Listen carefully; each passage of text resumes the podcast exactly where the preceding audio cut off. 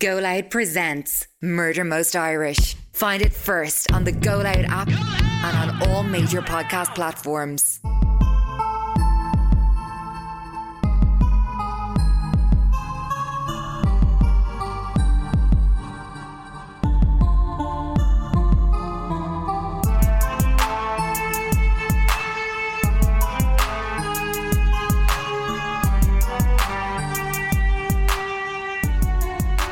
Here, Lily dressed up as uh, Mrs. Clough She today. looks so cute, Sarah. I love this. yeah, she's like doing a little dance. Did she do her play? Uh, yeah, but like I won't see it until um they like they're making like a video because obviously COVID, so nobody can go. They were talking about closing the school. Well, some, somebody suggested that they close the schools early, but then the government was like, "No, for Christmas." Look at Becky got me for Christmas from the cutest company that I'm going to that I'm going to um, plug on here because they're a small black-owned business. And they are called. You better come back over to the microphone. I will. Image Gang.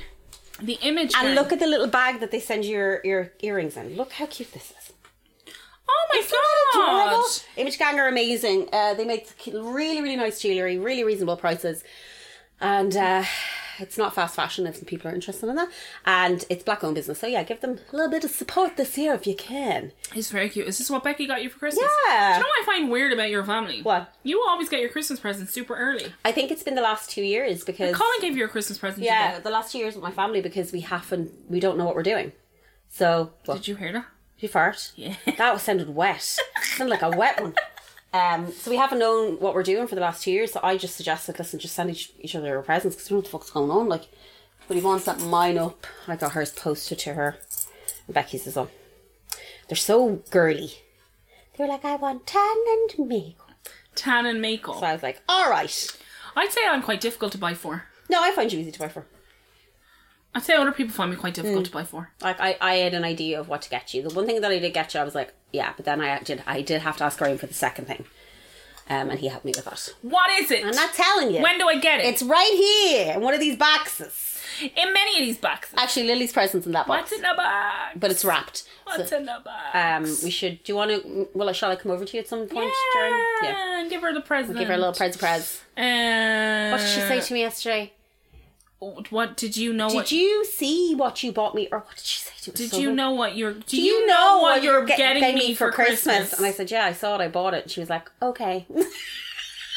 like, I love that though. Imagine having like when you're a kid, because that's all you're thinking. You're like, you have to get me a present. I Because know. I but, am a like, child when I and was you were an like, adult. Can you imagine? Imagine if I went into work tomorrow, right? Like, and I do just you said, know what you're getting me? uh, first? I just said to Jim, "Do you know what kind of a bonus you're going to give me at Christmas?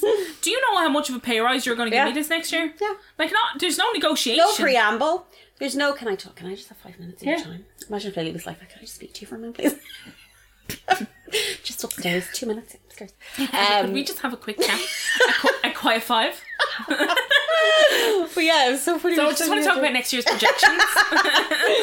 But yeah, she, I hope she likes it. She will like it. You, Uh, She you- will, yeah, you she'll said. love it. There was actually another thing that I was going to get her before I got her that, and then I might get it for her birthday. I don't know if you've seen them, but these dolls, those dolls Lily loves, but there's a backpack with it. Have you seen this thing? Let me see, because I found it. Do you know where I found it? Where? Fucking Crap Shack. It's 59 euro in the Crap Shack. I was like, the Crap Shack is very expensive. It must be something that Um, people want. Sometimes a doll crap. with- By the way, when we say the crap shack, it's actually a shop in is Ballyfermot called, it called? the Home Savers. The Home Savers. But it's actually like uh like an Irish version of B and M. That's basically what it is. Yeah, yeah, yeah. Um, but we call it the crap shack. We call it the crap shack. Um, I can't find it now, but I found it's down there, and I was like, Lily would fucking love this, and then I didn't know if to get, and then when you told me to get that, you just got that. Did you instead. see Barbie have an amazing range of dolls at present? this Show me. And they're so inclusive. Nana surprise three in one backpack? Oh my god, I want this. Isn't it so cute? So she gets Yeah. all this, and then she can put the backpack and carry the backpack. Sold out in Smiths. Figured it would be, but I, I think I'm gonna get her that for Chris, for That'd her be awesome. for her birthday. Yeah. Um, she wants a fucking electric like go uh go kart Electric go kart. for her birthday. That's cute. She'll have fun with that. Kill herself. Like I'm sure you can make it that it isn't too fast or whatever. I presume they don't sell them that they're really fast. Did you see that video of that guy who put the really strong battery into his kid's go go kart No. and didn't realize how fast it was going to go?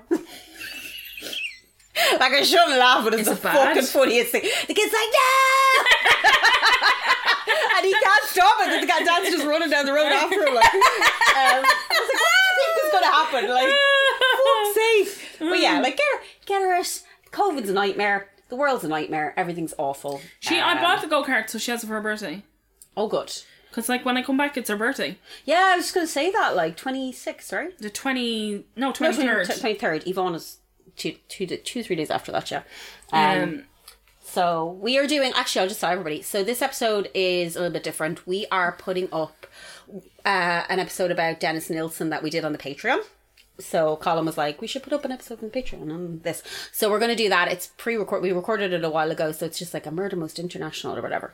So it's about serial killer Dennis Nilsson who lived in a house that my mother's friend lived in in the yeah, UK, which is so bizarre. That which we only story- discovered last year, which is so strange. Which one do you Um, watch? It's seven thirty. Hey, Hey, Tom. You're making me want, want one of these. am I?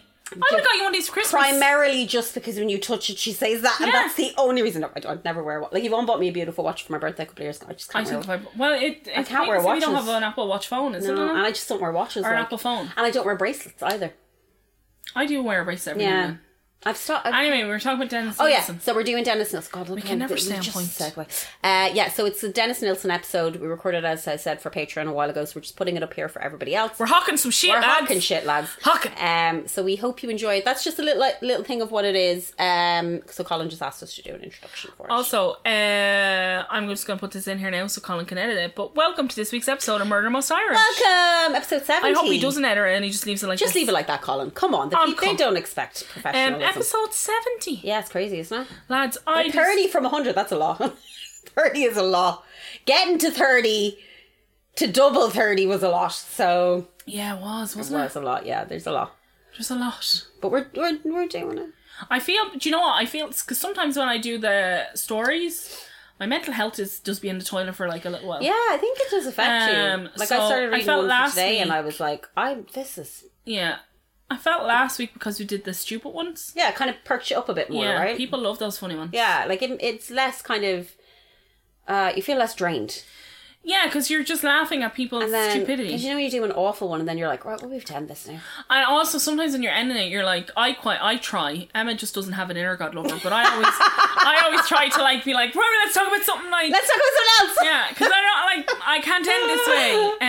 Um, And I'm usually like, well, everything's awful. and you'd be like, well, the world's well, a fucking toilet. it's just awful, and everything's Um, horrible. Um, I did, I just, I didn't do an episode for this week because I've had a garbage week. yeah, Emma's had a very hard week. But we're okay, and we're getting through it. Emma's, uh, so we lost Mr. Heames We this lost week. Mr. Heames this week, and my mum lost her dog as well. So it's been uh, two weeks of a lot of crying, and my family being very upset, and my friends being very upset.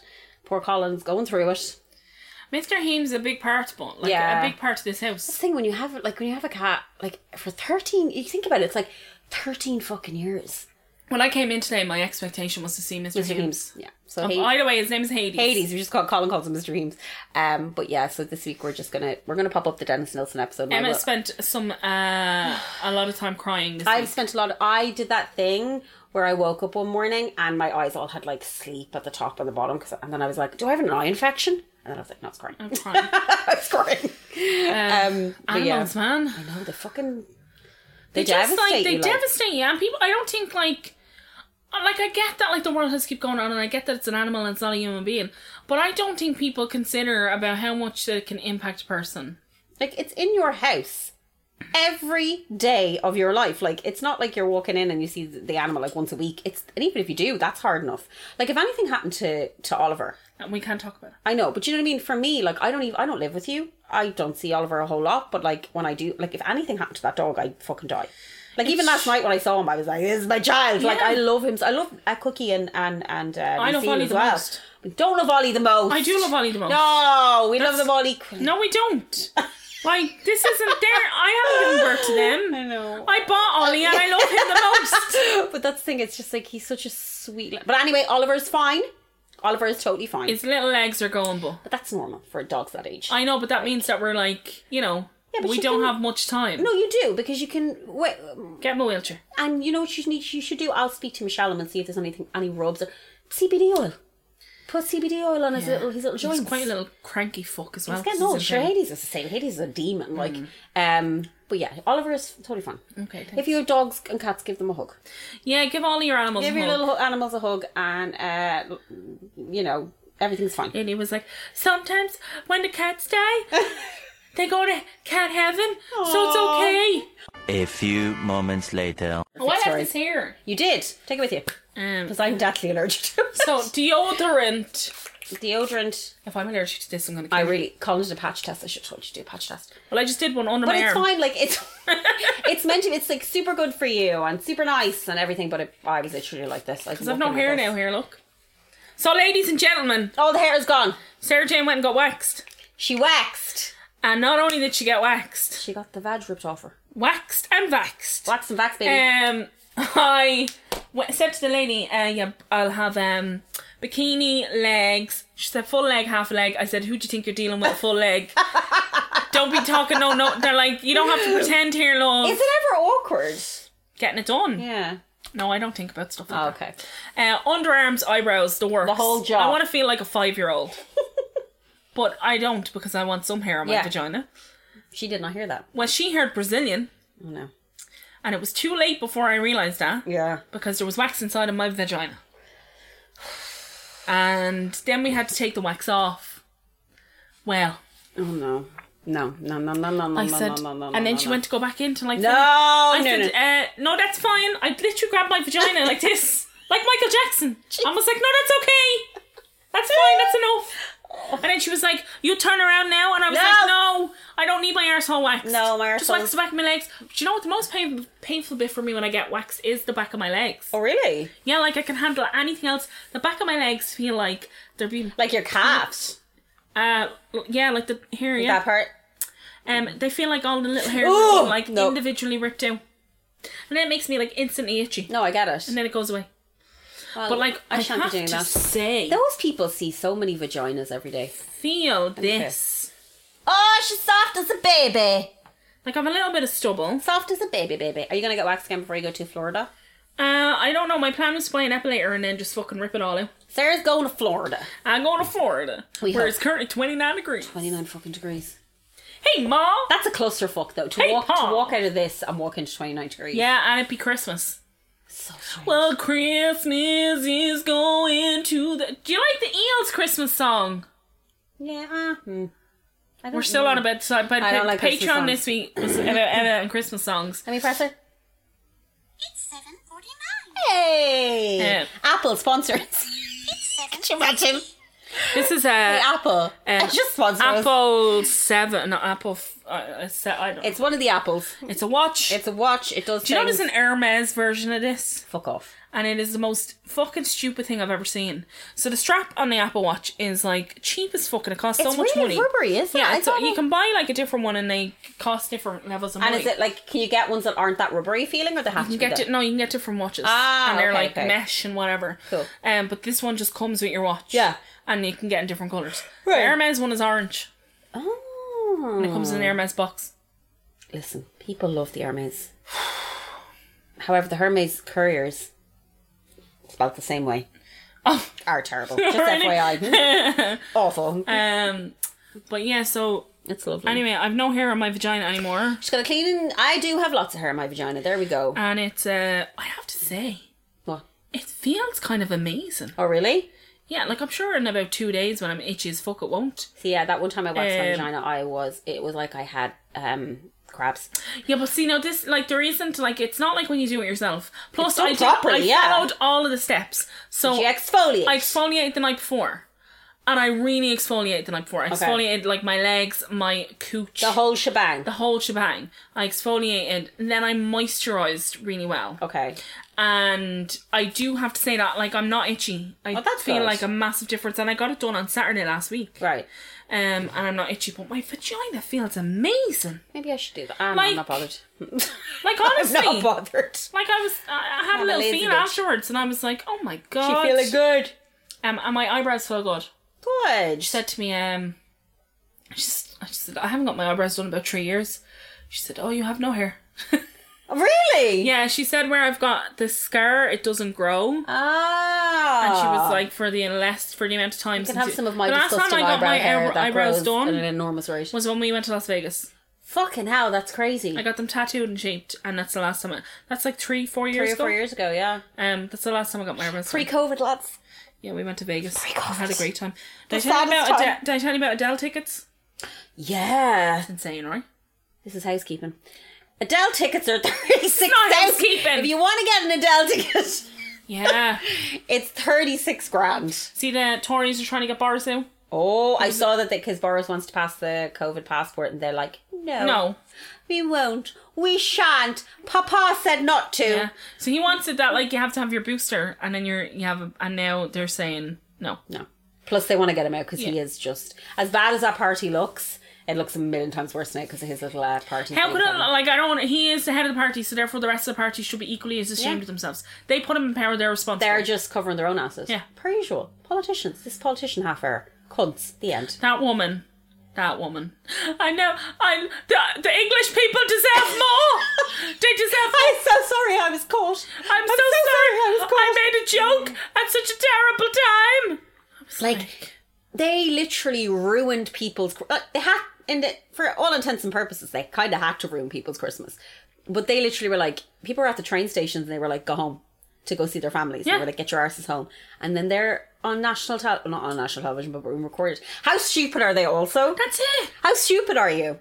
Shut the fuck But up. apparently, so the people that were in the room. who leaked it? Who leaked it? No, because the people, yeah, well, who did leak it? So the people that were in the room when she gave that, like, m- that's her practicing.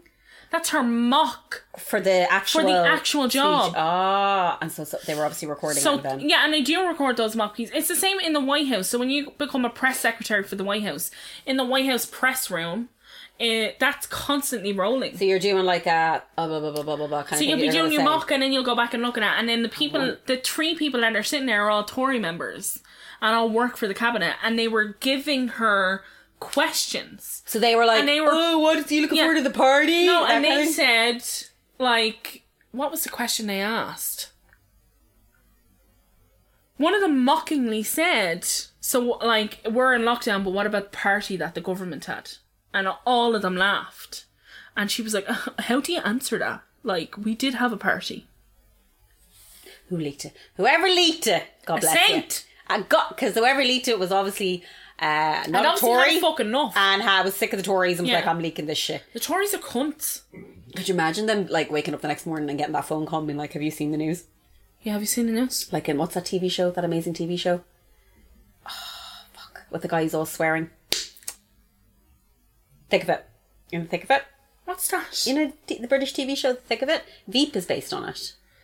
Have you ever watched it? No. Oh, Sarah, you need to watch it. It's so good. It's from years ago. The guy who- who was the last Doctor Who, he's in it. Peter oh, I Capaldi. have seen Yeah, it. The Thick of It. But that show, whenever I watch that show, I remember politicians saying that's probably the closest to what it's like To what politics? to what it's politics is actually like. being, you know, in to being a politician in the UK. Um, but whenever they do any, the Tories do anything, I'm like, this is the thick of it. Into the thick of it. Into the thick of it. Um, yeah, so Boris is on his way out. There's be a million Omicron cases by tomorrow. We're all gonna die. Like, d- uh, like Yeah, the, I just need the to media are so funny. Oh, Like, Omicron's at your door. It has a gun. Like that's Yeah. pretty much what's happening at this. would you take a policeman's hat? take a shit in his hat and then give it to his wife? Yeah, that's pretty much what's happening. Omicron would. the way the media, the way the news are, uh, even the Irish news, the way the Irish news is. Um, Sorry, like, like I'll go through my news now, It's so and it's fun- so insane. But 10 million cases in 48 hours. I'm like, like, you need to calm down. Uh, lads." the headline in news on RT News is "Hold the Collective Nerve: An Omicron Threat." That's from Threat. They that's love from Micheál threat. Mi- Martin. HSE asks centres to facilitate boosters after three months. Vaccinations for vulnerable children children to begin next week. Department says no plan to alter Christmas school breaks due to COVID. Cabinet signs off on a 100 euro electricity credit plan. That's the first. Like I had to read one, two, three, four to actually get to news to get about to anything. news about anything else. Celebrate good times. Come on! Do, do, do, do, do, do, do, do. We're all having a great time. Woo-hoo! Animals Sinn are Féin dying TV left, calls right, out and Adams to centre. apologise Well, for did you offensive see that sketch. No. what has he done? I should. if you go through the article, I think it tells you what. happened. it was uh, he had to. do- I think he did an ad for like a, a Christmas car company, but it's for a charity. And it, he's like singing like deck the halls, but he's like Chucky or la la la la la. It's dead right. Go on, there, Sinn Féin. Up to Jerry Adams. Um, He's a carol. Car, he's a carol singer giving a rendition of Deck the Halls. Yeah. But he. Oh, okay. Chucky or la la la la la. He- I, I'm actually going to start singing that to tomorrow in work. Um, and then I think he says something else at the end that people were more offended by. It was another phrase he said, as far as I know. The people were like, "This is outrageous. Everybody should be ashamed." So he says, "Tis the season to be jolly, Chucky er la la la la la." And then uh, wishes a man who answers the door a Jerry Little Christmas. I mean, come on. And then the man tells the woman inside, "I can neither confirm or deny it was Carol Singers."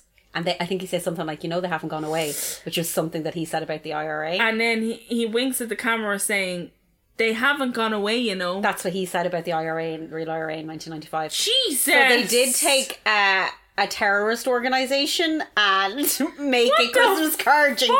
So there is a point where I'm like, uh, maybe that was in bad taste. That's Maybe that is in bad insane. taste because uh, people That were. sounds like a joke we'd tell at the end. Like that sounds like Yeah. a song we'd make at the end of this. we can get away with it though. because we're not actually Jerry Adams. We're not Jerry Adams. because we are not members of terrorist We're gonna say, organization. remember when you killed all those people? You come and do this ad. Like we're not that. No, Par- allegedly, except for those cats allegedly. Jesus. that man murdered. I love the way we're n- we're going to leave this leave this in, Colin, but we're not going to tell the actual story of what we're talking about If right you now. want to hear the actual story, you to have, pay a six euro. you have to sign up for the Patreon next week. you don't. That's not true. I feel bad. That's not true. That is true. I'm telling the story next week on the Patreon. Don't sound of a bitch. Next week we're doing um Christmas stories on the Patreon. We are doing a Christmas Christmas stories. special. A Christmas special. I asked people to give us in their terrible Christmas Special. stories, and then people were like, so people were asking us on the Facebook, which like is on next week's episode, where they were like, "Can you tell us your stories?" And I was like, "We said some fucking bangers last year. Did we do that on the Patreon or the actual episode? I think we did a Christmas special on the podcast, Oh, we did. and on that we talked about I Colin's told dad Alan, like, pissed and blood. and That was- Colin's dad. That was pissed- on the actual Yeah. episode. and the- Ah, and okay. the plug for the Nintendo. ah, yes. Um, um, I have no housekeeping. housekeeping. Have we got any housekeeping? Let me go in and see. Uh, no, thanks to everybody that has signed up for the Patreon. We really appreciate it. Thanks to everybody who's continuing to listen to this mess. We really appreciate it. Um, thanks to everybody for your lovely messages. I've been a nightmare on Instagram this week. I apologise. I will answer messages very, very soon. Uh, Her cat died. Give her a break. Um, what else is there? Uh, nothing else is happening. Someone sent me a link to Happy Food Co about cereal. Emma, we need this. What is it? Look at this cereal. It's called Happy Christmas. Oh my Tour. god! Look what's in this. It has everything. They have Christmas cereal. It's cinnamon crackers, honey oats clusters, caramel roasted Oh my hazelnuts, god! sweet sugar marshmallows, Belgium chocolate chips, and a Christmas crumble. How much is this? Seven ninety five For how much? for one serving. Ah, suck my dick. It's fourteen ninety five for four servings. I'd pay that. For four bowls of cereal. Eight servings, twenty four ninety. Look at what you mean for four bowls of cereal. There's about seventeen things in it. I'm buying them. Buy for me and then bring me some. Yeah, I buy some. A little Uh, baggie. so Ailish Byrne sent us Thank you, that. Ailish. And then someone sent us that thing. Because I think, was I saying we were just chugging milk or something? yeah, the other episode, yeah. Someone sent me a t- like a TikTok that someone made, and they were like, "Do you remember in the nineties when we were just chugging milk?" I was like, "This guy stole this from me." stole it from us. You son of a bitch. I think I stole it from him, obviously consciously, like subconsciously. Uh, someone sent beautiful. in a picture of a horse, and the horse is called "There She Blows," and they said, Uh, "This that's the best horse, name for horse ever. this horse is named after Sarah Jane's Disneyland park." it is. God, the Disneyland fart. yeah. I hope Graham doesn't have to experience a Disneyland fart. Nowhere near any rides with that with that triangle. I'm gonna text Graham when he's over there. I'm gonna be like, if you walk past a ride with a triangle, do not get on it. And if she tries to get on it, let her get on it herself and see what fucking happens. Uh, Okay. Yeah. Okay. Don't let her on Um, it. and people are sending us in Christmas stories now for the Christmas. Is a Christmas episode next week podcast or Patreon? I am. I Here, let's Do see not what, know. what he says in the thingy. I have no idea, but thank you for sending in stories. I know they sent in stories on the on the Patreon as well, but I'm not sure. um, so many questions. Or so actually, this is the Q and A, so this is the Patreon. Oh, it's the Q and A. Okay. Um, but it's the Chris, it's the Murder Most Irish annual Q and A extravaganza, which will come out next week. So feel free to drop your questions and stories and comments. We'll do the whole lot On the show with a smattering of Yuletide humour and possibly two tipsy co hosts. I could be tipsy. Oh, I could be tipsy. you could, uh, have some bend my wine. arm to have a whiskey. I could have a whiskey, have a wine, or twist my arm is the same, not bend it. Um, but yeah, I have no. Remember when I I went through the habit of getting sayings wrong and then I wanted to put them on t shirts? went through the habit. That's it. Stop. And it rung the Yeah, if it you're ever rung in a my car with bell. Sarah Jane when she starts singing a song, you can be guaranteed. No, but you know the way I used to say seconds like in, she will fuck up the lyrics. like actual like sayings, like things that people say. Yeah, yeah, yeah, And I yeah. would just get them wrong, but it would be kind of right. no, my favorite is when you're singing the lyrics and you just fully make up the There's, next line. there's an Adele Holy song. make up the there's next an line. Adele song that I genuinely don't know the words to. Is it a new one? No, it's an old song. Okay. And I sing it all the time, and Graham always goes, "That's not the words." Yeah, really bothers Like- Graham. I just laugh at it. Graham goes, "That's not the words." Graham hates on this podcast as well when we say things that aren't like Oh, I'd say accurate. he's screaming so at us. like he just be like about movies in particular. He's like, "That's not who was in that movie." Like Oh, and do you watch Succession? I haven't watched it. I watched one episode. I they're, they make they make me really uncomfortable. They are very, made me very uncomfortable. There's just a bunch of rich white people. Do we need another se- show about a bunch of rich white people? Probably not. In saying that, I am currently watching the third season, and I don't, I don't know what I think. I don't know how I feel about it. I'm going to be honest. A lot of the time, I don't know what's going on. Why I'm like, what? Who are they talking about like money? about politics and money and fame, blah, blah, blah. and I'm like, I don't really know what's happening. All I know is that Kieran Culkin is very, very good in it. Karen Culkin did Saturday Night Live. He did. and I didn't enjoy it at all. I didn't watch it. I didn't like it. Yeah, but he's very, very good in it. But I'm just, if you're watching Succession, let me know. Let me know. Feel Oh, Give about me your it. feedback. I don't know. I don't know how I feel. I, it's very much, uh, very much fast, fast and close talking. It's like blah, blah, blah, blah, blah, like that thing. Oh, Where I'm like, why it's not like an Aaron. why are you all so mad at What's each that other? guy?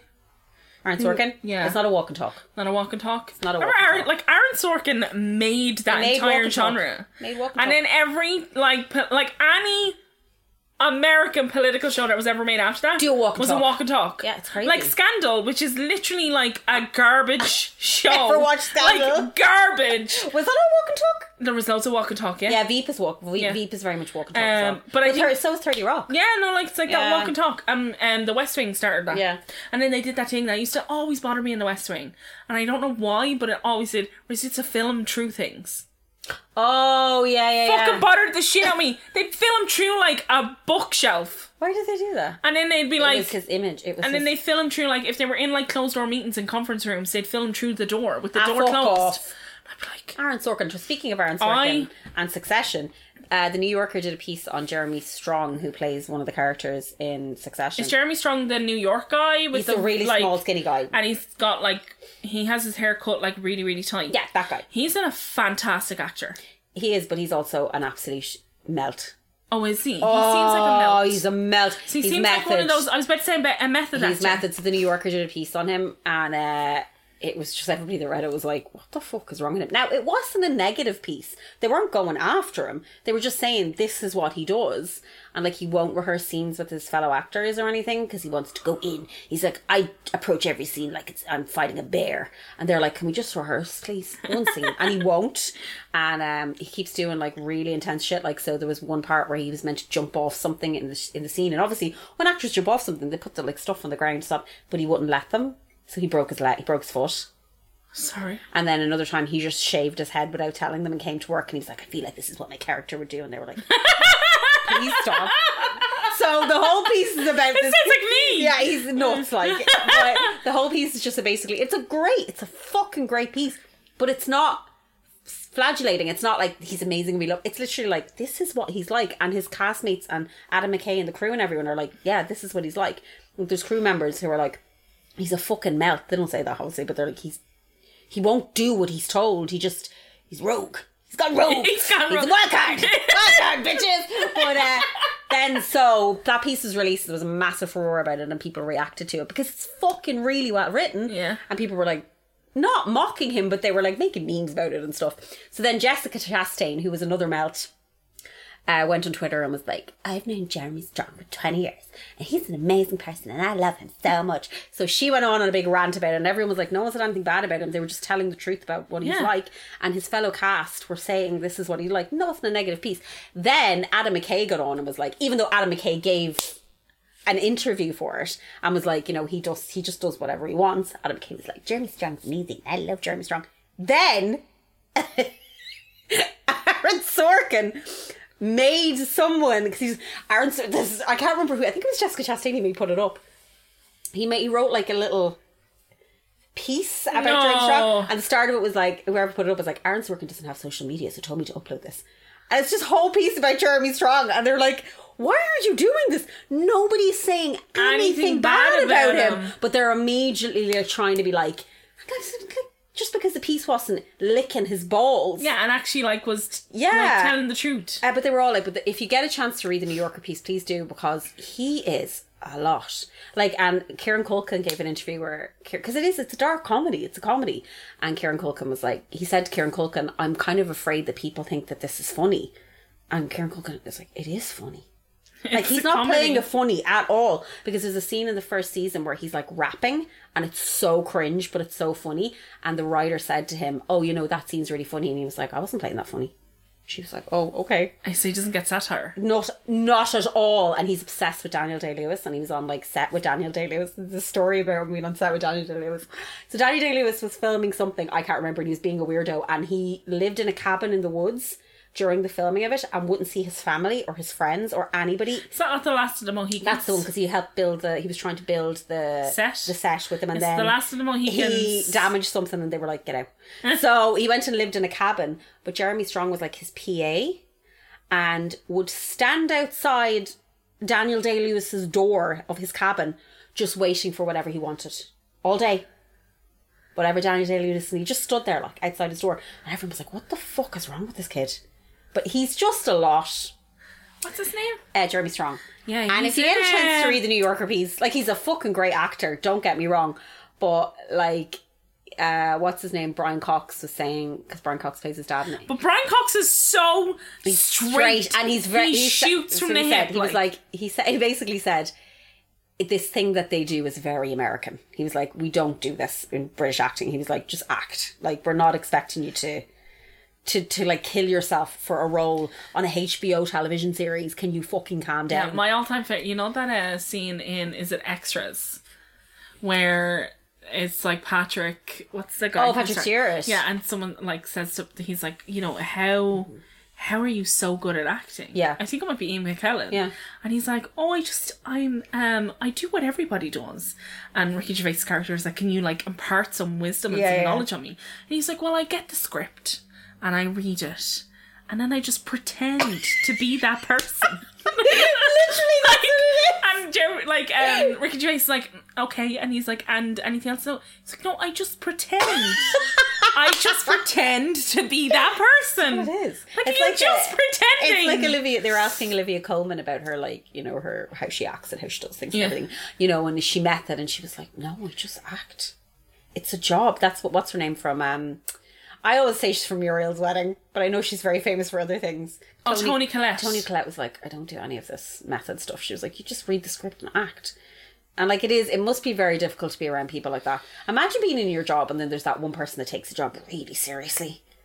And they're just really into it and really intense all the time. time. They're like, I can't speak to you, I have to go into this room now and think about these numbers. Like, do I, you know but what I I mean? just It's- think like calm down. You're getting paid an exorbitant amount of money yeah. for the easiest job in the world. I'm sorry, you are. You are pampered. You get everything you need. You've cars to and from your job. You don't have to worry about anything. You get paid shit tons of money. You get to sit in your arse and have really talented people write this shit for you Mm. that you just have to say, and then you're like, a method. Shut the fuck up. the meta thing. I just like It's irritating. They're wankers. yeah, like, like- that whole. Do you remember that Jim Carrey documentary? Oh! If I was on that set, I would have got fired because I would have decked him I'd be in prison. Jim Carrey what dead the fuck was that shit? because he was just being an arsehole. arsehole. He was being an arsehole. Like you get. And he to was the like, point. I was just Andy Kaufman was in me, and I was just trying to like make everybody super on the edge and not ready for what was going to happen next. And just like I was like, Remember that scene with his daughter, with Yeah. Andy Kaufman's daughter? I was like, they need to. St- everyone needs to stop. Like Yeah. he was acting like Andy Kaufman Yeah. around his. No. Around Andy Kaufman's daughter, I was like, Like- "This is weird, and you need to stop." Yeah. but that is the thing. It's like the thing Robert Pattinson said, where he was like, um, "Nobody has to be method to be a nice." They were like, "They always have to be method to be a dickhead." He was like, "Why can't you be method playing a nice character? Why do you have to be method when you're playing a fucking arsehole constantly?" Yeah. But But yeah, please read the New Yorker piece. Get read it tonight when you go home. will, Sarah. I'll read it. It's so good, and the entire time I was reading it, I was like, "What? I think if I was What? an actor, I'd be like, No, you'd be a f- you'd be they'd be like, do you read I'm not reading any of this. like, do you read I the wrote my script?" own script. I'm like, fuck this script! what we're gonna do is we're gonna ad lib this whole session. But he keeps ad libbing as well. No! ad-libbing. So Kieran Culkin said there was a scene with him and the girl who plays her, s- his sister. It doesn't seem like the show where you ad lib. yes, he's ad-libbing. So there's a scene with him and the girl that plays his sister, and they're on a boat, and he keeps ad-libbing stuff. And Kieran Culkin said he's saying the weirdest stuff. He's saying like yibba dibba doo and weird shit like that, and they're like. What? And then at one point, his sister, the actress who plays his sister, is like, "Shut the fuck up," and they keep that in, but she's serious. She's like, "Shut the fuck up," because he won't stop. And they're like, "What is happening?" Like, no one knows. He won't like uh, sit with the rest of the cast when they're eating. He's like in a room. And is his Busting the character balls. supposed to be quite removed from his family? Yeah, but not to that extent. Like the shaving the head thing is so funny. She shaved his head and came in. And they were like, "What?" I was like, "I feel like You know what my this is really favorite rude. thing is if he shaved his head and they had been halfway through filming a scene. That's what happened. They were halfway through an episode, so he had normal hair and then shaved his head. I love it. That'd be me. Crazy. And then there was another scene where he was wearing sunglasses, and the director was like, "Take your sunglasses off." So when the director would yell, like you know, action, he takes sunglasses, and then he just put them back on. Take your sunglasses off! Like he's crazy. Guys are full blown like Yeah, but like, nuts. he, I'm sure he's not like crazy, crazy. He was in a He's movie just- called The Big. Uh, what's a fucking movie? The Big Short. Oh yeah, no, he's great. And he's great. he's great. He was in another one that I watched a while ago as well. I can't remember what it was, but he was really, really good in that. I'm not saying he's not a bad actor. He is, however, a melt. a melt. But anyway, that's all I have to say about that. Read the New Yorker article about Jeremy Strong. It is equal parts hilarious and cringe. We've been talking for forty six minutes. Okay, that's enough. Like Colin Ergen, this is unusable anyway. Um, but yes, so then this episode, as I said, it's from the Patreon. It's the an episode I did about Dennis Nilsson, um, and we hope you enjoy. And we will be back next week with a. we're back next week. With, is it is ext- what is next I week don't know. then? I'm not sure. I think next week might be the So he, we're doing our second annual. second annual Christmas Q and A extravaganza. Perfect. That's what we're doing next week. Uh, but yes, uh, Col- I don't know. No, Colin's not doing a song. Colin is playing Emma's two cats in memory of my little man Hades who passed away. Yeah, he's gonna Mr. Heames. now. R.I.P. Mr. Heames. R.I.P. We We love- and also- pour out one for our homie, we do Mr. also Heames. R.I.P. to Sadie as well. It's R.I.P. Sadie. Finish your two weeks, lads. Um, but Look we- after your dogs. Give your dogs and cats a cuddle. We love you. We'll see you next week. Bye. Bye. Hey, Colin, tell us about the Patreon. Sure thing, Lily Pops. Hey there, MMI fans. It's me, Colin, and do I have news for you? It's all going down over at www.patreon.com forward slash murder most Irish, where we've totally revamped our Patreon offering for you mega fans. That's right, now all of your favorite Patreon stuff can be found in one place as we bring you our MMI Super Show exclusively for Patreon, featuring all the usual banter and chat between Emma and Sarah Jane, plus me thrown into the bargain, along with Lily's Tales, Maximilian's Bell Bag, and some surprises along the way. But that's not all. Every single week, due to popular demand, we will be bringing you a full length story, whether it be Miscellaneous Most Irish for those cases that just don't fit on the main show, Murder Most International for those cases you guys have been crying out for, or even Music Most Awesome, where we talk about our favorite albums. But wait, there's even more! How about MMI Drive, the fan favorite podcast show where Emma and Sarah Jane drive around Dublin talking about all sorts of shite, plus our monthly Ask Me Arse segment where you get to pick the brains of the girls and maybe even ask me a question or two. So what are you waiting for? Come on over to www.patreon.com forward slash murder most Irish and join in the fun for only six euros a month. Give my mommy six euros. That's the start of a Um, story. okay, we're doing a full episode for the Patreon this week because we're nice. So my references are from Press Reader. There's an article in Esquire, Wikipedia. Whoever wrote that Wikipedia, fuck me, is excellent. Entertainment Daily, MyLondon.news, uh, the Dennis Nielsen Conversations with Britain's Most Evil Serial Killer by Russ Coffey, and Biography.com. They're my references, just in case anybody's wondering. Thank you, Michael, and hello. Dennis Nielsen, the man who once called himself the murderer of the century, tonight starts a life sentence for six murders in North London. He once boasted he could have killed 500 people had he not been stopped. The judge at the Old Bailey said he should stay in prison for at least 25 years. Nielsen, a 37 year old civil servant, showed no emotion as sentence was passed. He denied murdering six young men between 1980 and 1982. He admitted killing them and maybe nine more and cutting up their bodies at houses where he lived in Cricklewood and Muswell Hill. But Nielsen claimed it was manslaughter because of diminished responsibility. Eight or even nine of his victims to this day remain unidentified. Young men with no names, no known addresses, jobless, rootless, and friendless. I'm going to do my story this week is about the serial killer and ephebophile. which I just learned- Ephebophile. Ephebophile. Uh, Dennis Nilsson. Nilsson? Nilsson, I'm not sure if it's Norwegian. So I'm not Only sure. has sex with teenagers. an adult who is sexually attracted to adolescents. Oh. That's what an ephebophile is. On a miserable and bitterly cold night on the 8th of February 1983, 23 year old Michael Cratton arrived to 23 Cranley Gardens in London. Cratton was a dino rod employee and had been called out to unblock a drain.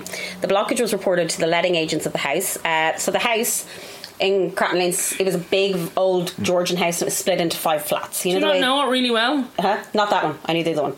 So uh, it's like you know the houses in town where they get those big houses and split them into five flats. Like a Georgian house. That's the one, yeah. Five tenants, uh, which was split into five, five flats with five tenants residing. Uh, so the letting agent received a letter from the tenants saying that there was a horrific smell, the plumbing was fucked, and there was a stench which was permeating the entire property.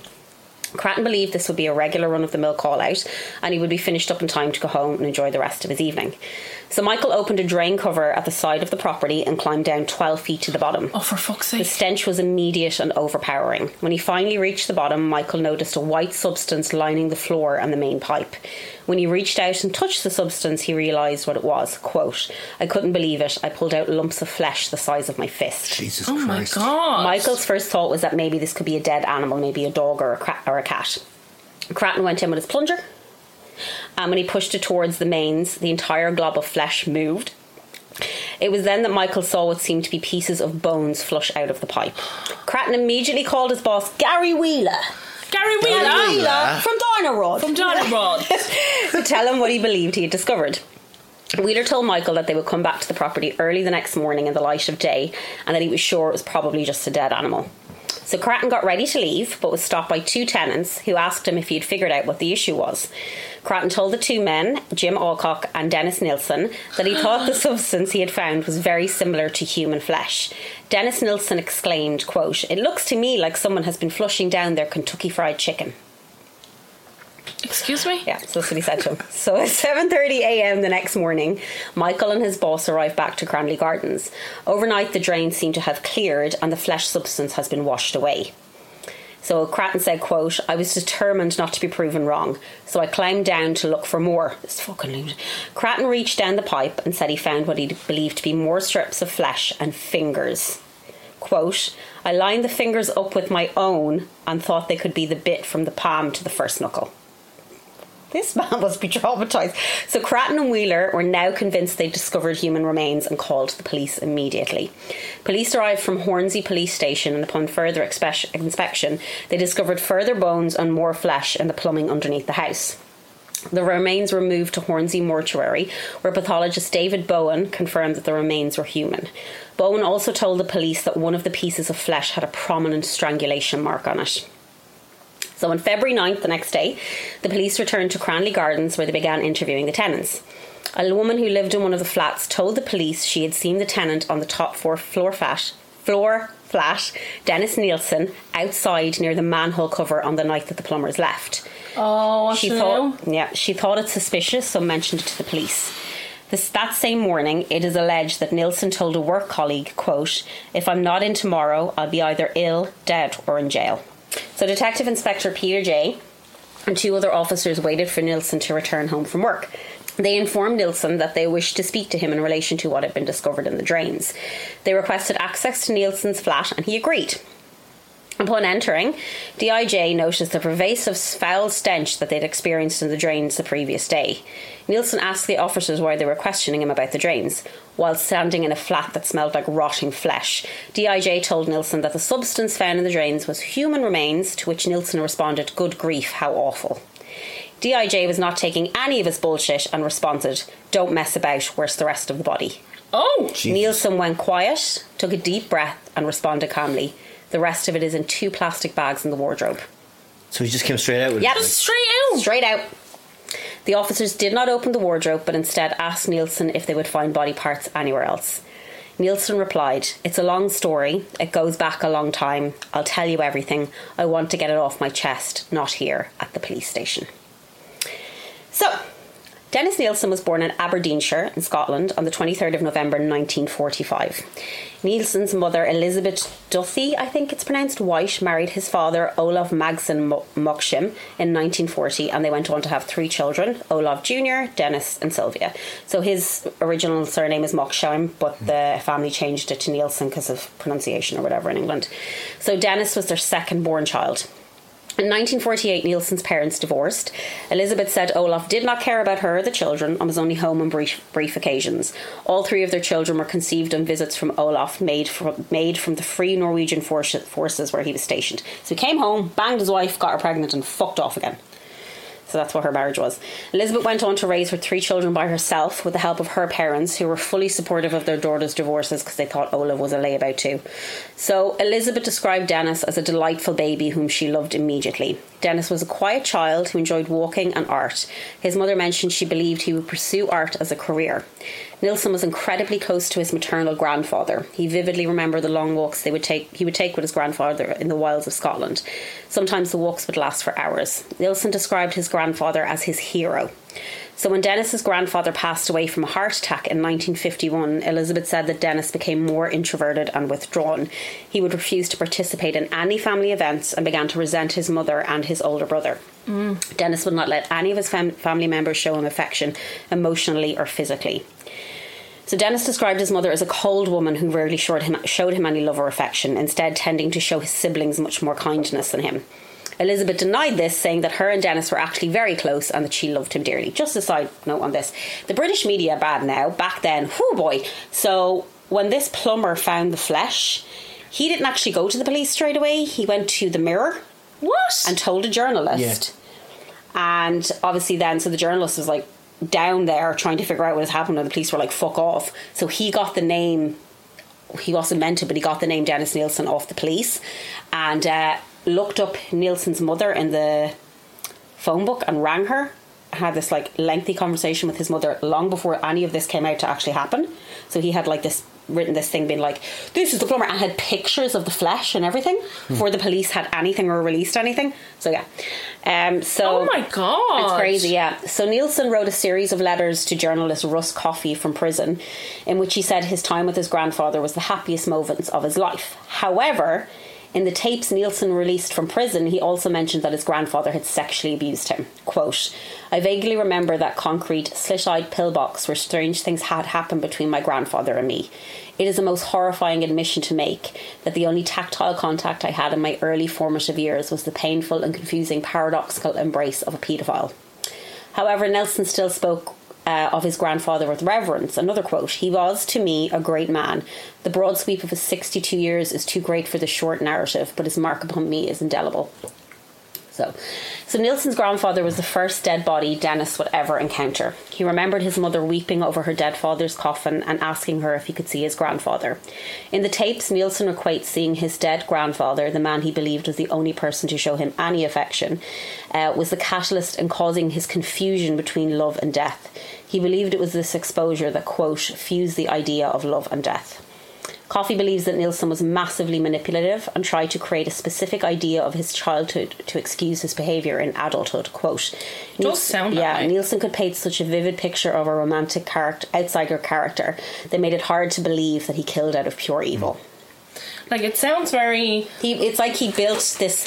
Oh, it's like a serial killer by numbers. I yeah. felt like what he was doing with it. Um, so he also said he needed to see himself in a certain way. And the grandfather story, it's possible, but there's no evidence of it. So I cannot help but feel that it's simply Nielsen trying to find another villain other than himself to point the blame elsewhere. Especially because he tried it, like he blamed his mom, and then his mom was like, His mum was like, "No, No, that's none not of- true. None Like, of this we had is a great true." relationship. But then for him to be like, "My dad, my grandfather sexually abused me, but he was great, and I love him." yeah. It's just so bizarre. Uh, so at age 12, Dennis said he realised he was gay. The confusion and shame kept him from telling anyone in his family or any of his friends. Nielsen admitted to sexually fondling both his sister and brother at an early age. His brother, waking up during one of these instances, caught Dennis and from then on would mock and deride him for being gay. So, as I mentioned earlier, Nielsen's mother believed that her son would have a career in the arts. However, he shocked her by joining the army at the age of 16. Nielsen started his training in St. Omar Barracks in Hampshire as a chef. Nielsen continued to keep his burgeoning sexuality a secret throughout his time in the army, refusing to shower with fellow cadets and avoiding nights out in fear that alcohol would lessen his inhibitions. In 1964, he was stationed in Germany, and it was here that he said he discovered his sexual interest in the idea of a partner who was unconscious or completely passive. Nielsen and a fellow soldier drank into the night, and when Nielsen awoke, he was on the floor of the soldier's flat. As the man slept, Nielsen watched him and began to understand that he was sexually interested in somebody that was like Pass out out. cold. No sexual activities happened that night, but Nielsen carried it with him. So Niel- Nielsen's interest in a partner being asleep would eventually become his partner being dead. So in 1967, he was deployed to Aden, and it's a state constituted within the Federation of South Arabia. It was here that Nielsen's necrophilic fantasies would begin to become more and more prevalent. Nielsen was kidnapped by a taxi driver in Aden. I think I'm saying that right, Aden or Aden, I'm sorry if I'm saying that wrong. Um, The taxi driver beat him unconscious and placed him in the boot of the car. Nielsen was then dragged out of the boot and he came to and then attacked the taxi driver with a jack handle, beat him unconscious and pla- placed him into the boot. So basically he would put that into his sexual fantasies. He would think about that when he was masturbating, like beating someone, Oh, okay. putting them in a boot. And according to Russ Coffey... in Don't his- we all? yeah, in his book, Dennis Nielsen Conversation with Britain's Most Evil Serial Killer, Nielsen's love of art would also come into play as part of his sexual fantasies. In particular, his fascination with the painting The Raft of Medusa by Theodore Gericault, I think it's pronounced, from Wikipedia. This is from Wikipedia verbatim. Uh, the painting depicts an old man holding the limp nude body of a dead youth as he sits aside the dismembered body of another young male. Men and art, eh? In Nielsen's most vividly recalled fantasy, a slender, attractive young blonde soldier who had been recently killed in battle is dominated by a fra- faceless, dirty, grey haired old man who washed his body before engaging in intercourse with a spread- spread eagled corpse. So in 1972, Nielsen moved back to the UK and moved back into his mother's house. It was here that Nielsen would have an argument with his mother, sister, and brother, and eventually cut ties from them completely. So what happened was they were watching a documentary about gay people, and his brother was like, "Yeah, boo, gay people," and Dennis was standing up for their rights, and the brother was like turned to, the, bro- to his mother and was like, "You know, Dennis is gay," and Dennis flipped out and just left and never spoke to his family again. Yeah, so so that's what happened with them. And did they even comment? Like, did his mother or sister? No, because he comment? actually kept in contact with his mother by letter, but never saw his brother or sister again. So Dennis moved. This is where it goes down, people. So Dennis moved to London in 1973 and joined the Metropolitan Police. He was a policeman. Who would have thought it? It was in London that Nielsen finally began to ac- accept his sexuality frequenting gay bars and having casual relationships. However, Nielsen told Coffey that he viewed these encounters as soul destroying. Nielsen felt uh, uneasy and uncomfortable with his life again, and in December of 1973, he resigned from the police force. So, in an act of bleak irony, Nielsen could have been caught long before he began to commit any murders. After Nielsen left the force, Detective, Detective Sergeant Bob Brenton met him once again when Nielsen was brought into the police station, having been arrested after an underage boy, a 13 year old, jumped out of his window and suffered injuries. the boy told police that Nielsen had given him alcohol, and when he woke up, Nielsen was strangling him. Oh my god! The boy managed to get away from him and jump out the window. Nielsen avoided any charges as the boy's family, fearing that people would know their son was gay, refused to go any further with the case. What now, the this will fuck? be an ongoing thing in this story. Just the amount of shit that was ignored and forgotten because these men, some of these men were gay, is insane. So, from D.S. Brenton, quote, this is what the boy's father said. His father just said, he's not going to court. And I remember saying to the father, Do you really realize what is going to happen if you do not bring a prosecution? He's going to do this to somebody else. Brenton says in the documentary, the, the, the tapes documentary, they were adamant. I was fuming. I didn't say very much to Nilsson other than, You have no ident- idea, Dennis, how lucky you are because he would have gone to prison. Grievous bodily harm with intent, potentially life, uh, was a potential life imprisonment sentence. Uh, da, da, da. When you dealt with somebody, it was incumbent upon you that you type out an intelligence card. And at the top of the card, I typed, in my opi- opinion, this man is a dangerous psychopath. I always think about what if they had said, we'll prosecute him, who would still be breathing today. and um, what did Dennis Nielsen say? Uh, like, Dennis Nielsen said to the detective, If you don't have any charges to put to me, I'm leaving. And he just left because they couldn't charge him. He said, Why did he jump out your window? And Nilsson said, I don't know why he jumped out my window. He's a policeman, he knew exactly what he was doing. Fuck. In 1975, Nielsen, now working as an executive op- officer in a job centre in Kentish Town, moved to Melrose Avenue in Cricklewood, North London. So this is where my I know this area, and I also where know Emma this comes house into the because story. my mother's friend lived in this house. Not at the time, obviously, but she did live there. It was here that Nielsen committed his first murder. The victim was a 14-year-old boy named Stephen Holmes. Holmes met Nielsen on December 30, 30th in the Cricklewood Arms pub. Holmes was at, he was actually originally from Artane in Dublin, and his family moved to London. There's actually an interview with his sister in the Irish Times. Um, he had been to- attending a const- concert, sorry, in Willisden and had attempted to buy alcohol in the pub, but the barman refused. Nielsen noticed Holmes and decided to invite him back to his flat where he would give the teen alcohol. So Stephen agreed because he was 14. Holmes and Nielsen drank together until the teenager passed out. When he woke, Holmes straddled the boy and strangled him with a necktie. He then drowned Stephen in a bucket of water. Holmes said that the reason he killed Stephen was, quote, "Afra- because he was afraid he would leave me.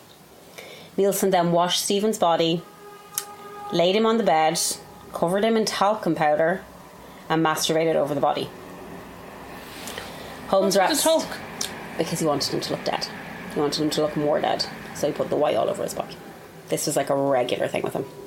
Holmes wrapped Stephen's body in a blanket, uh, placed on, placed him underneath the floorboards where he remained, r- remained for eight months. I'm like the smell, Mel. the smell. Under the floorboards for Yeah. eight months. He then took the body out after eight months in the dead of night and burned him on a bonfire on August 11th, Oh, this poor family. 14. Oh my god. So they were like, "Where's our son?" The police couldn't find him. And this had happened to him. Yep. Nielsen said of his first mur- murder, I had started down the avenue of death and possession of a new kind of flatmate, which is so fucking eerie. So between 1978, Nelson's a fucking. yeah, And he's loving it. yeah, between 1978 and 1983, Nielsen admitted to killing 16 boys and men, both heterosexual and homosexual, between the ages of 14 and 28, most of whom were homeless, addicted to drugs, underage, and extremely vulnerable. Nielsen preyed on boys and men who he knew would not be searched for. He lured them in with the promise of a warm home, food, or alcohol. His MO remained the same throughout all murders, waiting for the victim to get drunk and fall asleep, and as soon as they awoke, he would strangle them, usually with a necktie, then drown them in a bucket of water or a bath. He would then masturbate over the bodies before burying them in his floorboards for several months. Nielsen moved on to dismembering the bodies as it became easier for him to dispose of the remains. He would dismember the remains, sometimes boiling the body parts to make them softer, and then he would flush them down the toilet. What? He also confer- contin- confirmed, uh, sorry, continued to burn bodies uh, on the bonfires as well. He would just make these massive bonfires and burn the bodies. So police were only able to confirm the identities of eight of Nielsen's victims. Now the reason for this was mainly because a lot of these men and boys were just nobody Unknowns. cared about them. Nobody cared about them. So their names were Stephen Dean Holmes, he was 14, Kenneth Ockenden was 23, William Sutherland was 26, Martin Du- uh, Duffy was 16, Malcolm Barlow was 23, John Harlish was 23, Stephen Sinclair was 20, and Graham Allen was 27. Nielsen's second victim was a 23 year old uh, student named Andrew Ho from Hong Kong. Nielsen met Ho in a local pub, and when Ho followed him home, Nielsen attempted to strangle him. Ho escaped and contacted the police. And when Nielsen was questioned, Ho decided not to press charges, and once again, Nielsen walked free. And the reason Ho decided not to press charges is because he was a 23 year old gay man from Hong Kong. Oh, good God. So, following this, Nielsen would go on, go on to kill a further 11 people in Melrose Avenue. His fantasies became more and more disturbed, and his confidence grew. Like, I can see this house in my head. Like, I know what it looks like. I even before I had to look at pictures this evening, and I was like, I know where Maureen lived. So, Nielsen murdered 23 year old Canadian student Kenneth Ockenden, who had been visiting relatives in the UK. Nielsen offered to show Kenneth some sights around London and then had a meal and some drinks in his house. Kenneth agreed, and upon returning to Nielsen's house, Nielsen strangled Kenneth with his earphones as the student listened to music. So, this is from Wikipedia. He dragged the youth across the floor with the wire wrapped around his neck as he strangled him, before pouring himself a glass of run, rum and continued to listen to music on the headphones with which he had strangled Ockenden. The following day, this is really disgusting, so I apologise. Nielsen purchased a Polaroid camera Pictures. photographed Ocken's bod- Ockenden's body in various suggestive positions. He then laid Ockington's por- corpse spread eagled above him on his bed as he watched television for several hours before wrapping the body in plastic bag- bags and stowing the corpse beneath the s- uh, floorboards.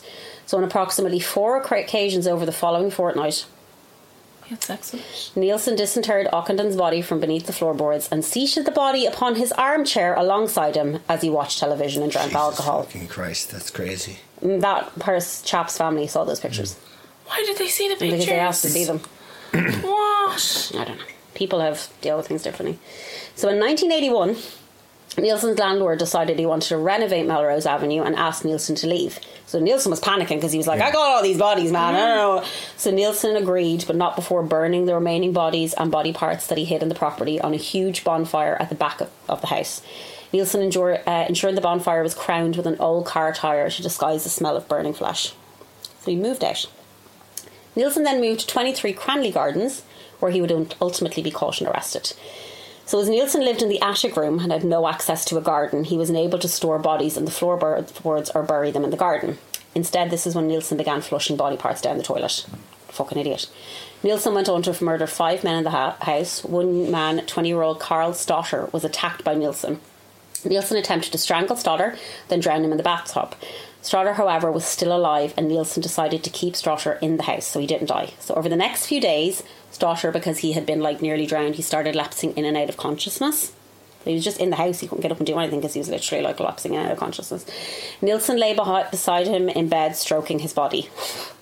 Nielsen then drove Stoddard on a ra- to a railway station where he put the man on a train and said he hoped that they would meet again another time, so he didn't kill him What? didn't kill him just kept him in and out of consciousness was like doing weird things to him the chap was like nearly died he nearly drowned so he was not well and then he just drove him to a train station and put him on a train and was like hope we meet again soon because he knew nobody he, he gotten away with twice with two guys he tried to kill and the police were like nobody's pressing charges because these men are gay so Stotter said that he believed he was kept alive because Nielsen did not have floorboards to place him under. So this was kind of what he was thinking. He was like, he couldn't pl- put me under floorboards, so he just kept me alive and then got rid of me. Uh, Nielsen Did had, he press charges? wait to hear this. Nielsen had not begun dismembering bodies. This will come later. Stotter went to the police where he said he was treated with disdain and mockery. He said they just saw him as quote. I didn't. This is what he says: a silly little pufter. Stotter and four other men also went to the police with similar stories, but were once again ignored and told to leave the station. Jesus Christ. So Stotter would go on to give evidence at Nielsen's trial. And did he ever like? He actually does interviews. There's interviews with him. You can look at interviews online. Yeah, with but him. did he bring the? Did he sue the police? Nothing happened to the police. So on January 26, 1983, Dennis Nielsen murdered his final victim, 20 year old Stephen Sinclair. Nielsen strangled Stephen, stating he had told the victim, quote, Oh, Stephen, here I go again, before wrapping the ligature around the young man's neck. So on the 4th of February, this dumbass, Ni- Dennis Nielsen, wrote a letter to the estate agent complaining that the drains were blocked. Four days later, on the 8th of February, February, Michael Cratton from the Dynarod team arrived to unblock the drains and Dennis Nielsen's demise would begin. See, he. So he was shoving body parts down the toilet and then ra- wrote a letter being like, here, the, it's blocked. and he basically did it to himself. Like he didn't, Jesus. yeah, he, because he was so he was so arrogant and so confident that he was going to keep getting away with this. He was like, I'm just going to get these um, these drains unblocked now, and I can continue to shove body parts down them. So Nielsen was arrest- arrested on the 9th of February and immediately admitted to the murder of all 16 men. He gave the police exhaustive details about what he had done, including any names he could remember. He also brought the police to the, his old property on Melrose Avenue to show them where the remainder of his victims were. Nielsen also admitted to the attempted murder of seven other men that the police had not been aware of. The police said Nielsen showed no remorse to any of the murders, just recounting these horrific acts as if reading from a script. Police also said that Nielsen seemed, quote, eager to assist the police with amassing evidence against him, despite receiving a legal caution not to speak to the police from his solicitor. Nielsen was held at Brixton Prison pending his trial. Whilst in Brixton, Nielsen wrote over 60 notebooks of memories to assist his own prosecution. Nielsen seemed completely resigned to his fate and, whilst showing no remorse, still wanted the police and the legal teams to have every single piece of information about Yeah, the 'cause murders. he's a serial He's a killer. fucking serial killer. This included detailed descriptions of the horrific things he had done to the victims as well as, drawing of the, as drawings of the act. So he had drew pictures of it. And like there was an absolute fucking media frenzy over this. Like everybody, every newspaper was just like going crazy, but they were being so disrespectful towards the victims. So Nielsen's trial commenced on October 24th, 1983. Nielsen had fired his legal team, rehired them, fired them again, and then rehired them for a final time. Like a proper serial killer does. He then pleaded not guilty, not guilty, to all charges, citing diminished responsibility due to mental illness What? said he wasn't guilty. Nielsen's defence relied on the testimony of the man who men who had survived Nielsen's attack by bri- uh, by bringing up their sexual encounters they'd had with them. So the, prose- the his defence attorneys were like, "Let's bring in these men and we'll talk about how they had sex with them, and then they look bad." Like that was their mentality. However, the survivors' stories were so harrowing that it ultimately damaged Nielsen's defence case. Of course it did. They also relied on two psychiatrists' testimonies, but ultimately the prosecution was able to get the psychiatrists to admit that Nielsen did not have diminished No, capability he absolutely did not. photographs of the murder scene, as well as the chopping board Nielsen used to chop up body parts and the pot he boiled the flesh in, were shown to the jury. Dr. Paul Bowden, who was called by the prosecution, stated that Nielsen was, quote, manipulative, with some signs of mental abnormality, but nevertheless still cognizant, cognizant of and responsible for all of his actions. So on November 23rd, the jury turned with a ver- verdict which was not unanimous. Sorry? Some of the jury were like, why do you think that was? Because they're Because they're homosexual men. men. and Nielsen was found guilty on all charges. The judge sentenced Dennis Nielsen to life in prison without the possibility for, of parole for at least 30 years. So this motherfucker was transferred to HM Prison Wormwood Scrubs, what a strange name, where he was assigned to his own cell. However, he was able to freely move around with other inmates. Whilst in prison, Nielsen recorded countless hours worth of tapes explaining his crimes and how he felt he was misunderstood. And if you, I listen to him, he's a fucking bellend. He also wrote an autobiography Of course he did. which initially was banned from being published, but unfortunately was published this year. It's called The History of a Drowning Boy. What a lovely name to call it. Sorry. He's a scumbag. Nielsen died on the 10th of May 2018 from pulmonary embolism, and they said he suffered, and I'm glad. Good. So Nielsen took full advantage of an England that had been crippled by unemployment and bigotry. Homosexuality had only been legalized in 1967 in the United Kingdom, so only years later the country was still massively homophobic. Nielsen would become known as the gay killer, and the breed- media branded him Dennis Nielsen the Mincing Menace, and he became another reason to press hatred towards the gay community. Men and boys who couldn't find jobs would travel to London in the hopes of improving their lives, only to be left hungry and homeless. Men and boys who came out to their families and rejected and thrown out of their homes. Men and boys who had to turn to forced prostitution in order to survive. Forgotten peels- people, and Nielsen knew this and re- uh, revelled in it.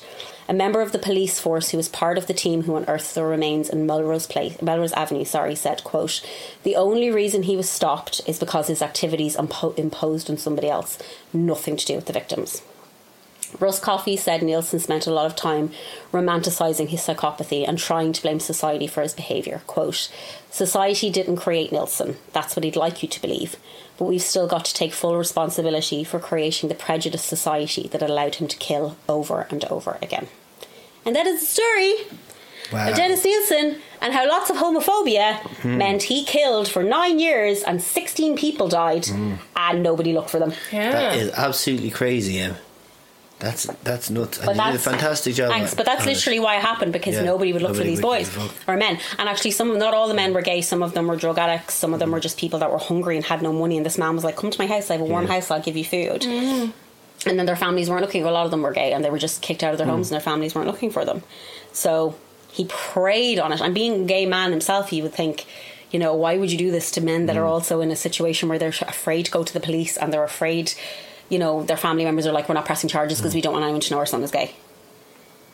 Anyway, fuck Dennis Nielsen. That's crazy. But you know what? You know what got me thinking when I was listening to that. what? Sorry.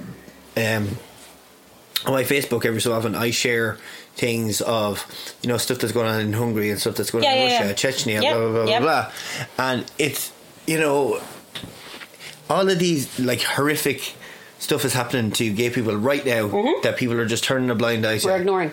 Even I think gay people in in the community are just like it, this shit is happening over there. Yeah, it- it's what othered. It's othered. othered. Yeah. and that's just like that. Just really got me thinking. Yeah. that got me thinking about that. And like It's that's fucking pretty much crazy. what's happening Like, in Russia. yeah. People, gay, gay men are being murdered, and their families aren't doing 100%. anything because So- they're like, I don't want anyone to know my fu- my son is gay. So people could have the, the thing of well that, that doesn't happen anymore. That Yes, it doesn't, does. Or that Oh, doesn't yeah, happen but it here. does. That Yeah. does. 100% happens. It happens fucking- It consistently, happens yeah. consistently. Yeah, absolutely. Like Hundred percent. Well, I think the thing about Nielsen is I, I I don't know why, but I think a lot of people like kind of forgot about him as one Yeah. Mm. of the most disgusting, vile, horrible serial killers So I in had never the heard. world. Never. like. I had never heard that story. I just remember him from when I was growing up. Yeah. My mother telling me the story about the serial killer who lived in her friend's house. That's crazy. Mm. And me being like, what? And then I thought that it was a created memory that I created Yeah. this memory in my house. And then there was a documentary on Sky a while ago, and Yvonne was like, Jesus, what the fuck? That's where Maureen used to live. And she texted my mum, and she was like, um, is that where Maureen lived? Mum was like, yeah, he lived there.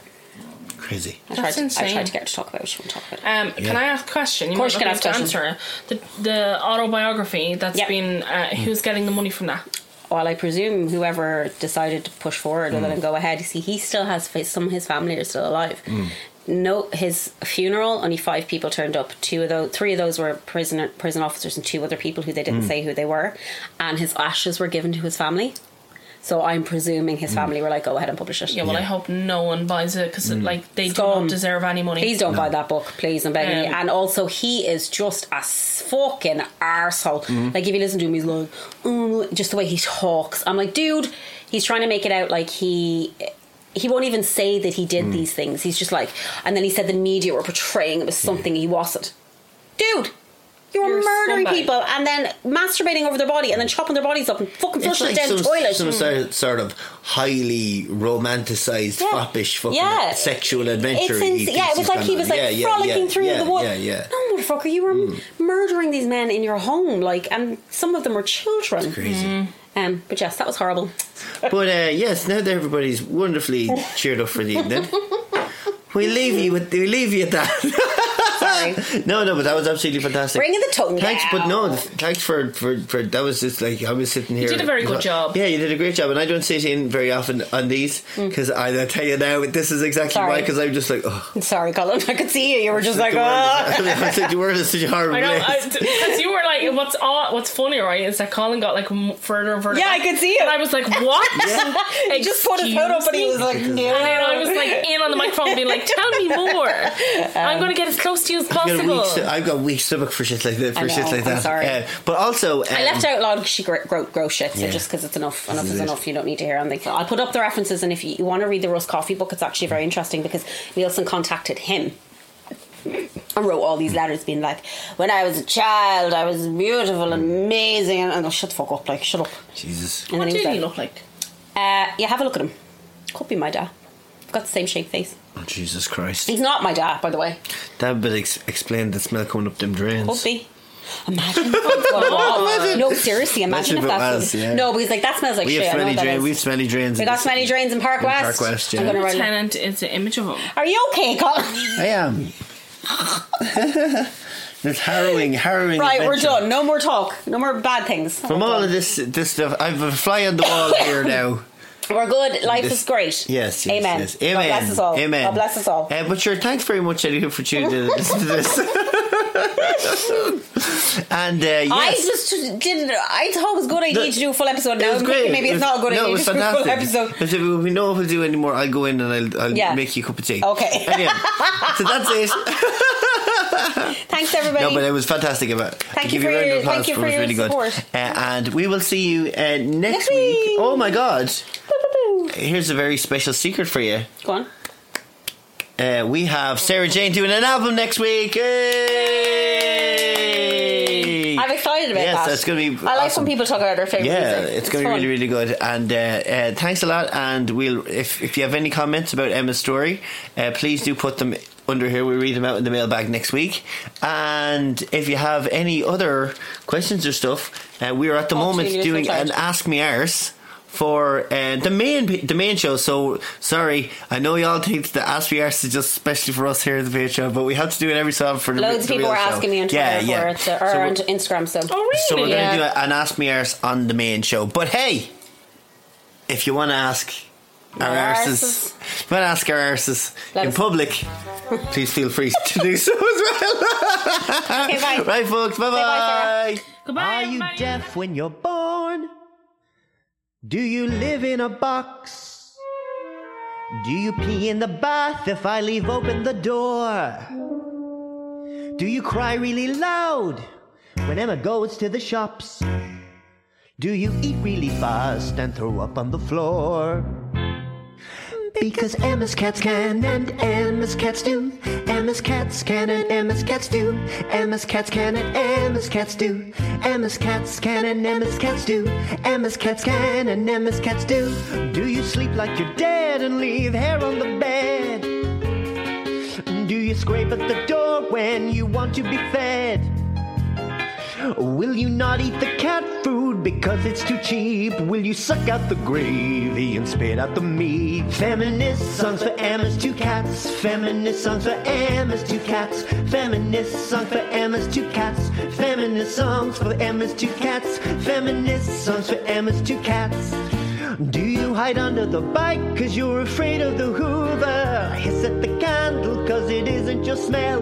Do you snap at Craig's ankle cause you think he is evil? Do you get very brave and attack the blue pen? Do you act like a dick when Sarah brings round the dog? Can you please use your tray when you're baking a log? Do you fall on your head cause your brain is imbalanced? If you can and you do, then you're Emma's two cats. Feminist songs for Emma's two cats. Feminist songs for Emma's two cats.